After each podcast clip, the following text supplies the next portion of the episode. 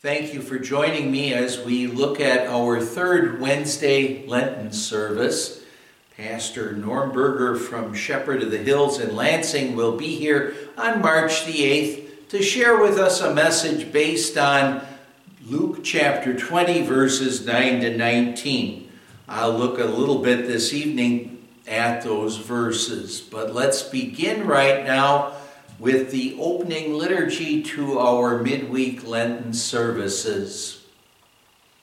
Hasten to save me, O God. O Lord, come quickly to help me. Evening, morning, and noon, I cry out in distress, and he hears my voice. You are my God, have mercy on me, Lord, for I call to you all day long. Glory be to the Father, and to the Son, and to the Holy Ghost, as it was in the beginning, is now, and ever shall be, world without end. Amen. Let us confess our sins in the name of our God to whom all hearts are open and from whom no secrets are hidden. Have mercy on me, O God, according to your unfailing love.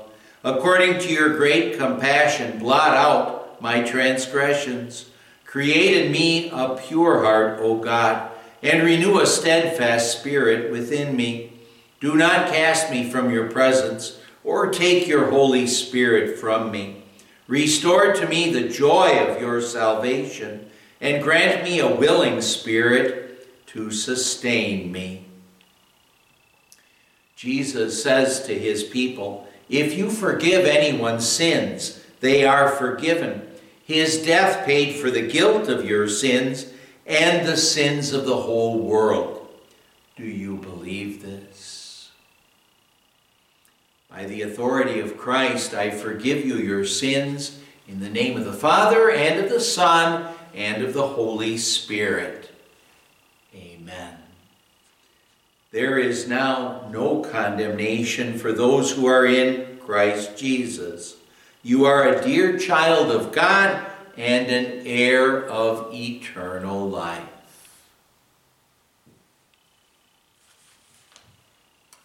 We'll look tonight at the second lesson in the Passion history account according to the Gospel of Matthew. We're looking at Matthew chapter 26, verses 36 to 56. The first portion, Gethsemane. Then Jesus went with them to a place called Gethsemane.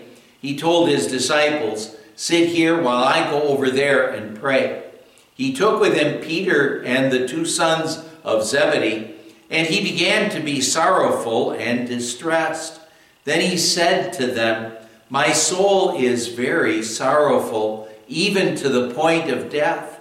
Stay here and keep watch with me. He went a little farther, fell on his face, and prayed, My father, if it is possible, let this cup pass from me. Yet not as I will, but as you will. He came to his disciples and found them sleeping. He said to Peter, So were you not able to stay awake with me for one hour? Watch and pray so that you do not enter into temptation. The spirit is willing, but the flesh is weak. He went away a second time and prayed, My Father, if it is not possible for this cup to pass from me unless I drink it, may your will be done.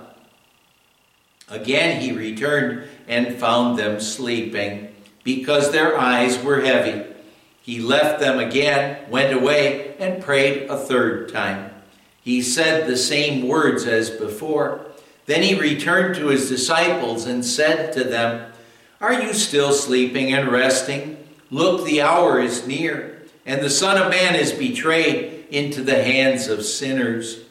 Rise, let us go. Look, my betrayer is near. And the betrayal and arrest of Jesus. While Jesus was still speaking, suddenly Judas, one of the twelve, arrived. With him was a large crowd of with swords and clubs who came from the chief priests and the elders of the people. Now the betrayer had given them a sign. The one I kiss is the man, arrest him. Immediately he went to Jesus and said, Greetings, Rabbi, and kissed him. Jesus said to him, Friend, why are you here? Then they advanced, took hold of Jesus, and arrested them. Suddenly, one of the men with Jesus reached out his hand, drew his sword, and struck the servant of the high priest, cutting off his ear. Then Jesus said to him, Put your sword back into its place, because all who take the sword will die by the sword. Do you not realize that I could call on my Father, and at once he could provide me with more than 12 legions of angels? But then, how would the scriptures be fulfilled that say it must happen this way? At that time, Jesus said to the crowd, Have you come out to arrest me with swords and clubs as if I were a robber? Day after day I was sitting in the temple courts teaching, and you did not arrest me. But all this has happened so that the writings of the prophets would be fulfilled. Then all the disciples deserted him and fled. Here ends our scripture lesson. Let's continue with our, our hymn for today. Hymn number 127 Stricken, Smitten, and Afflicted. Stricken, smitten, and afflicted, see him dying on the tree. Tis the Christ by man rejected, yes, my soul, tis he, tis he. Tis the long expected prophet, David's son, yet David's Lord. Proofs I see sufficient of it tis the true and faithful word. Tell me as you hear him groaning, was there ever grief like his? Friends through fear his cause disowning, foes insulting his distress. Many hands were raised to wound him, none would intervene to save. But the deepest stroke that pierced him was the stroke that justice gave.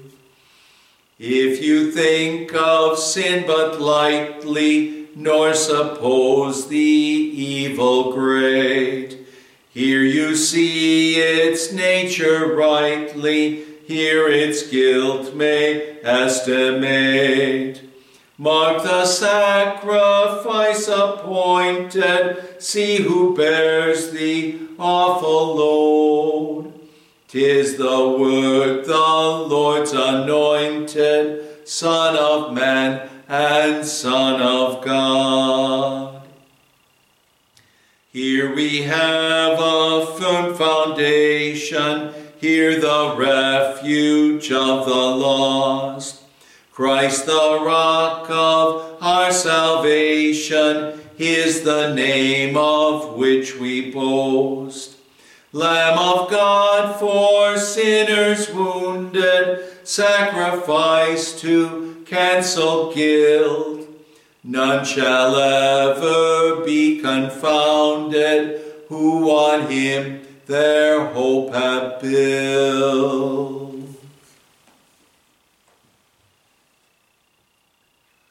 The blood of Jesus, God's Son, purifies us from all sin. Amen. The Word of God we want to consider this evening, as I mentioned, is from Luke chapter 20, verses 9 to 19, Jesus began to tell the people this parable. A man planted a vineyard, leased it to some tenant farm, farmers, and went away on a journey for a long time. When it was the right time, he sent a servant to his tenants to collect his share of the fruit of the vineyard. But the tenant farmers beat the servant and sent him away empty handed. The man went ahead and sent yet another servant, but they also beat him, treated him shamefully, and sent him away empty handed. Then he sent yet a third. They also wounded him and threw him out.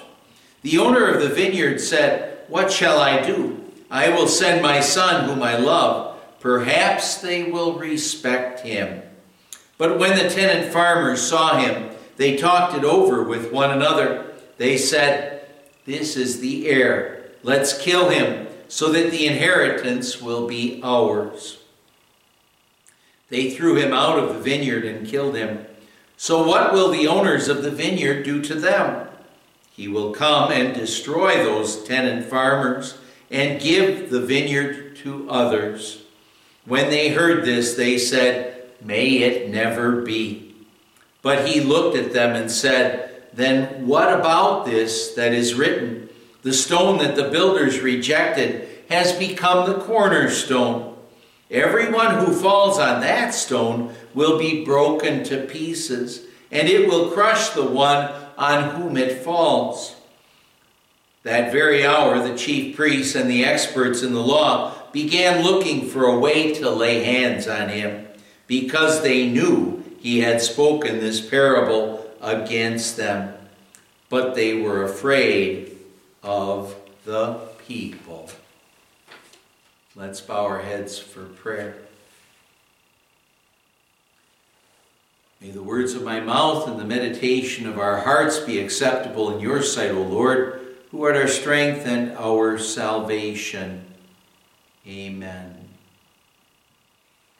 My dear fellow Christians who are following in the footsteps of our Savior, oh, it's like walking on eggshells. Maybe we're the parent who realizes that we just have to talk to that rebellious teenager.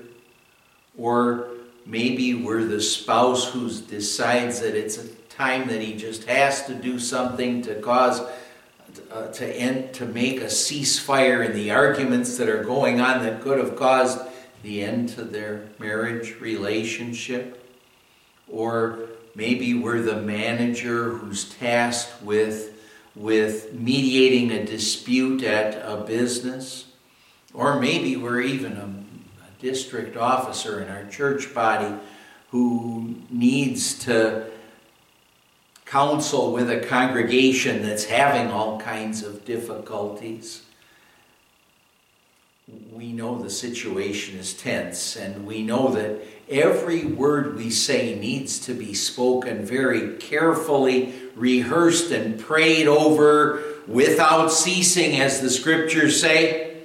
It's a delicate business, and we don't want to make matters worse. But how could that happen? That things would become worse? Well, because of ins- because of because instead of taking words and actions in the kindest possible way, well, instead, what our sinful human nature wants to do is take things in the worst possible way. Too often, we practice what we could call selective listening or defensive listening, which really isn't listening at all. We're just waiting for words to be spoken that we can seize to twist the argument in our favor. And no one enjoys being put in a situation like that where we realize that anything we say could be used against us. Such situations are physically, emotionally, and, and even spiritually draining. Perhaps that's why, as we age, we learn to to pick our battles wisely, when we're convinced that we absolutely, if we have to get involved and say something, the old adage, guides us, the less said, the better. And maybe this will make us marvel tonight as we look at, oh, again, Jesus' final steps, his final steps on the way to the cross. That what Jesus didn't do is he didn't hide away from the crowds or shy away from confrontation. He wasn't guided by the principle the less said, the better. Instead, the Gospels are filled with chapters and chapters of what our Savior said in his final days to the crowds who were gathered in Jerusalem's temple courts for the Passover celebration. He didn't shy away. He stepped in and he spoke boldly. And now, much of what Jesus said was targeted says that the chief priests, the experts in the law, and the elders. And Jesus kept speaking because, well, he wanted them to hear the law. He wanted them to see their sin. And even though they were his enemies, Jesus still wanted to reach them. Jesus still wanted to reach them. And well, how amazing and comforting it is that Jesus' final steps led to his enemies. And tonight we want to see that those enemies included the Jewish leaders, but we also need to recognize that those enemies included you and me. Whenever we read the scriptures, it's important for us to know the context of those scriptures, to know the target audience Jesus was addressing, that that portion of scripture is addressing. Tonight we're looking at Jesus' parable of the wicked tenants. Luke tells us. One day, as Jesus was teaching the people in the temple courts and preaching the good news, the chief priests and experts in the law came to him with the elders. They asked him, Tell us by what authority are you doing these things? Or who is the one who gave you this authority? Jerusalem's religious leaders were baiting the trap for Jesus. They were trying to tighten the noose around his neck that would end up killing our Savior because, well, they already knew the answer to this throughout Jesus' ministry. And in the temple courts, what Jesus repeatedly said is that his authority came from God the Father because he was God the Son. Give John's Gospel a look. You can look at John chapter 5 and 7 and 8 and 10, and there are references that tell us that Jesus clearly said that. This question was a trap, and Jesus knew it. That's why he answered their question with a question, and he asked them the question well, by whose authority was John the Baptist doing what he did? And he was asking that question because he knew that the people liked John the Baptist, and if those Jewish leaders attacked John the Baptist, well, then they would make themselves look bad. Well, then Jesus continued on with the parable in our reading an earthly story with a heavenly meaning. And by the time Jesus finished telling this earthly story with a heavenly meaning, the religious leaders, they knew Jesus had answered their questions so perfectly that, oh, it's as if he raised the scope of a rifle to their foreheads and struck them with a laser guided bullet of God's holy law. They had been accused. Well, Jesus' parable, it was taken from everyday life of the Jewish people back then. And now that idea of tenant farmers, the upper Jordan River Valley and, and much of Galilee itself contained these vast estates that were owned by foreigners who lived in another country.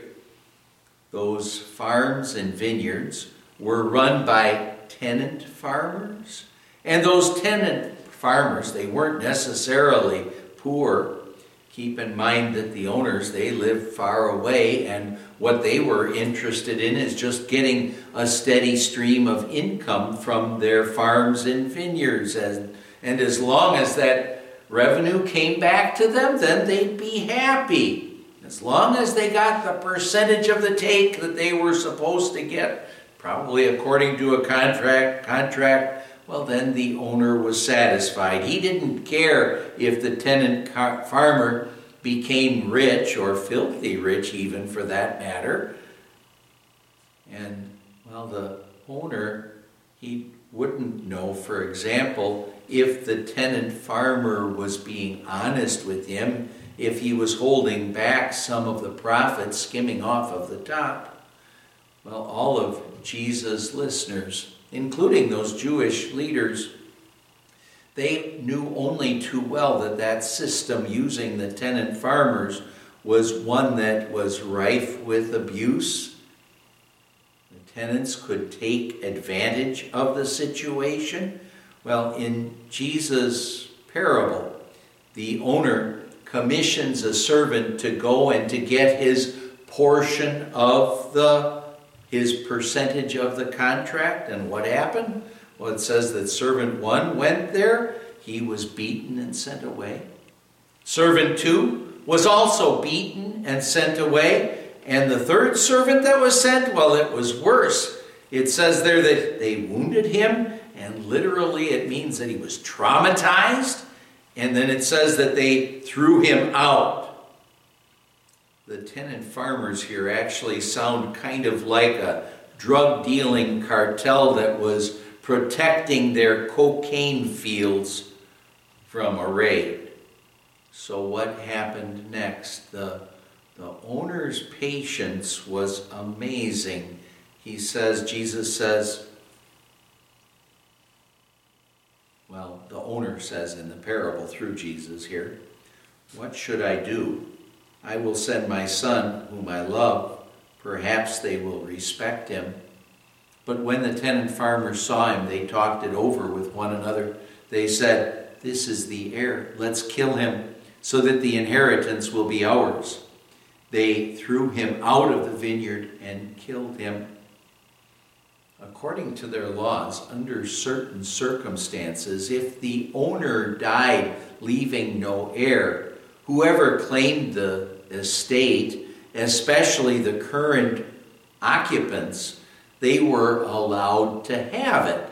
So in Jesus' parable, these wicked tenants must have figured, well, the owner must have died.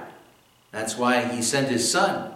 If we kill the son, then the vineyard is ours. And what a tragic, terrible mistake. Jesus quickly wraps up the parable with a with a question So, what will the owner of the vineyard do to them?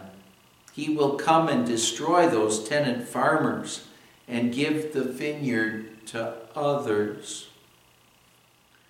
When Jesus finished this story, I think that what he did is he kind of just sucked the air out of the temple courts until it was replaced by that collective gasp when they said, when they heard this, they said, May it never be.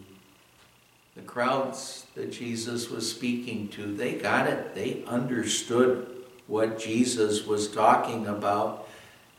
He was talking about the nation of Israel. In part, they knew that because Jesus, the master teacher, he ripped this from a page of their scriptures, one they knew well as the basis for this little story. It's the extended picture that's found in Isaiah chapter 5. And, well, take the time sometime to read that entire chapter. For now, hope we can just hear a little bit of that story to understand what Isaiah was talking about. What we'll look at first, verse 7 there, where it says, Yes, the vineyard of the Lord of armies is the house of Israel. And the men of Judah are the planting that was pleasing to him.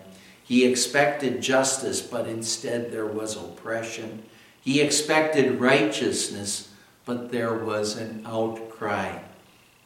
Isaiah 5:25 adds to that. Therefore the Lord's anger burns against his people.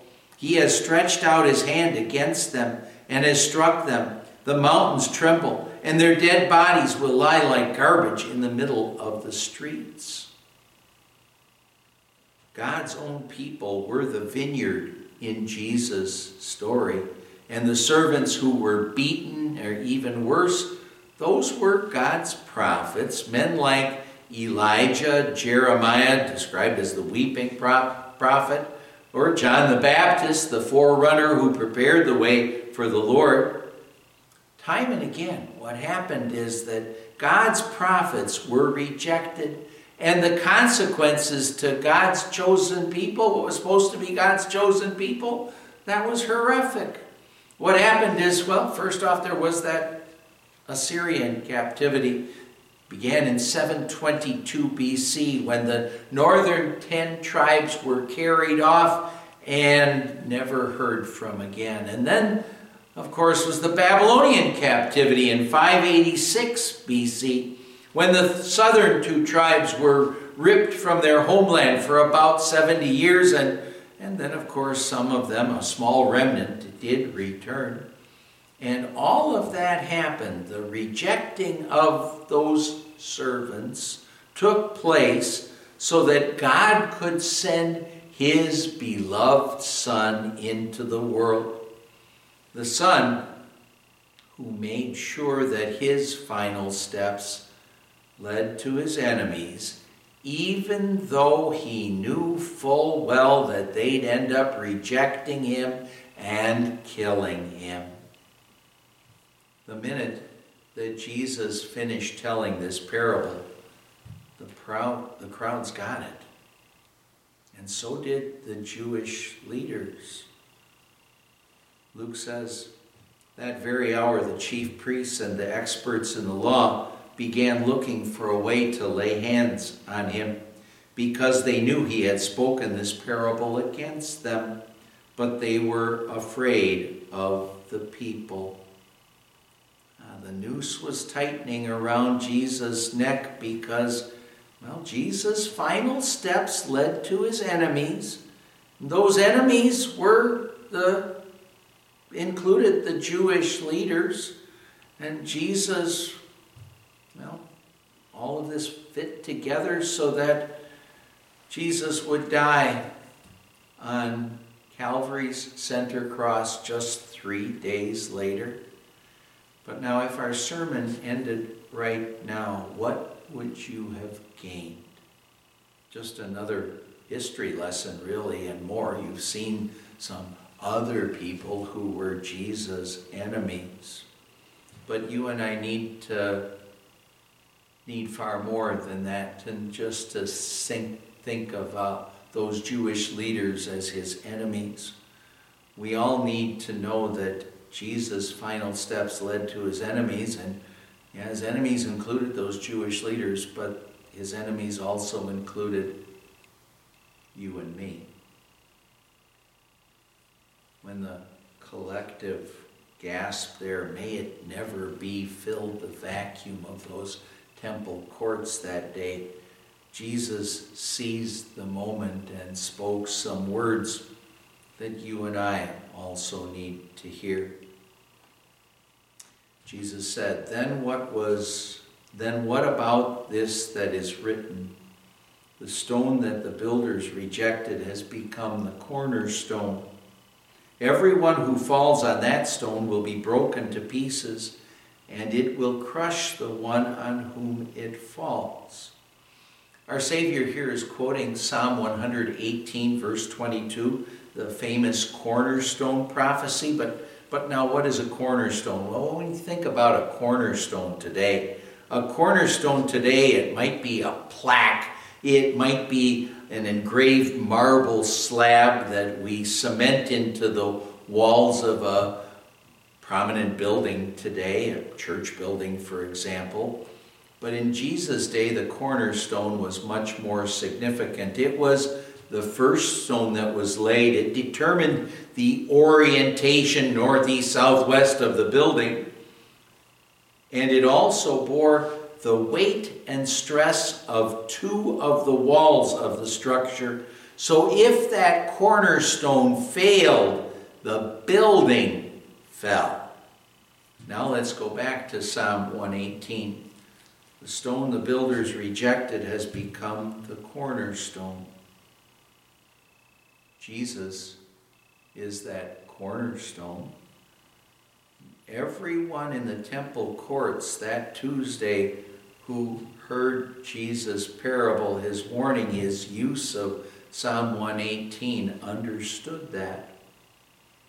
That included the Jewish religious leaders who hated Jesus and wanted him gone. And, well, they wanted him gone, well, partly because it says there that the people were following Jesus instead of them. And they also wanted him gone because Jesus preached the Lord's good news. That sounds strange to put it that way, but Jesus' teaching of God's gracious forgiveness and not the fake forgiveness that the Jewish leaders were peddling. You know, forgiveness that could be bought and sold by the merchants and the money changers who normally set up, set up their shop in the temple courts. You know, because Jesus said this, because of everything that happened here, just two days later, those same Jewish leaders, they grew bold enough to send their thugs to lay hands on Jesus in the Garden of Gethsemane. And within 24 hours of that, they had Jesus crucified. Their rejection of the cornerstone, it became complete. But understand that their rejection of the cornerstone didn't really hurt the cornerstone And Jesus died. But it really hurt them. Their rejection of the cornerstone really hurt them. It crushed them. That's why Jesus, what Jesus was getting at when he paraphrased that well-known Jewish, that common Jewish proverb that says, if a stone falls on a pot, woe to the pot. If the pot falls on the stone, woe to the pot. Either way, woe to the pot. May it never be, God forbid, that anyone would reject Jesus the cornerstone, for then God's righteous judgment would end up crushing them. So it will be for anyone who remains an enemy of the Lord, and that, my friends, could be you and me too. For that is what we once were as members of the human race. The Apostle Paul warned the mindset of the sinful flesh is hostile to God, since it does not submit to God's law, and in fact it cannot. Those who are in the sinful flesh cannot please God. Now, what we've said, of course, is that Jesus' enemies, it included those Jewish leaders. And it also included you and me. All the more reason for us to treasure the good news. The good news that Jesus came, oh, not only to preach, but also to make a reality that what Jesus did is for all of his enemies, including those Jewish leaders, including you and me. Well, Jesus suffered and died on the cross on Calvary, on Good Friday's cross. And for all of his enemies, including you and me, he finished his work there on the cross to wash away, to pay for every one of our sins with his holy, precious blood. And that includes all, all those little nitpicky and, and persnickety sins that we may be struggling with in our lives. All of those sins, all of the ways in which we might be inclined to sin and rebel against God, all of those sins, even that those Jewish leaders committed, you know, nailing Jesus to the cross getting him nailed to the cross. Oh, wait. That includes me too, because my sins put him on the cross too, right? But Jesus lived and died to pay for all of those sins. For the Jewish leaders' sins, for my sins, and for your sins. And Jesus' final steps led to his enemies. He wanted to reach them. He wanted to show them, show us our sin, and pay for our sins. And pay for our sins so that we could look forward to eternal life in heaven. You know, Jesus is that cornerstone, that rock, that stone that grounds us all right now, that gives us God's real truth, His final steps that led to the cross to take care of our sins. And His final steps led to His enemies because He wants us to know He is the cornerstone. Your cornerstone and mine. The cornerstone that the Apostle Paul was talking about when he wrote, You have been built on the foundation of the apostles and prophets, with Christ Jesus himself as the cornerstone. In him, the whole building is joined together and grows into a holy temple in the Lord. In him, you too are being built together into a dwelling place for God by the Spirit. We, like those Jewish leaders, were enemies of God. But Jesus' final steps, they led to us. And what's God's greatest desire? What's Jesus' greatest desire? To reach us, to make us members of his believing family, so we can look forward to not what we deserve, but the eternal life that Christ won for us. Amen. Let's pray.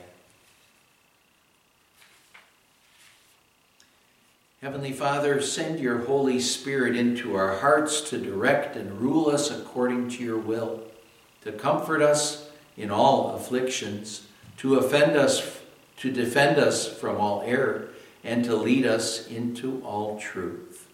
We pray through the merits of Jesus Christ, our Savior, who lives and reigns with you in the Holy Spirit, one God, now and forever. Amen.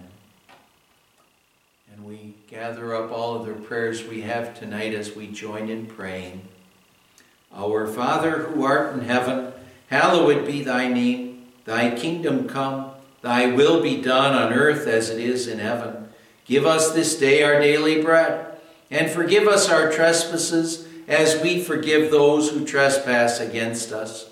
And lead us not into temptation, but deliver us from evil. For thine is the kingdom, and the power, and the glory, forever and ever. Amen. And the grace of our Lord Jesus Christ, and the love of God, and the fellowship of the Holy Spirit, be with you all. Amen.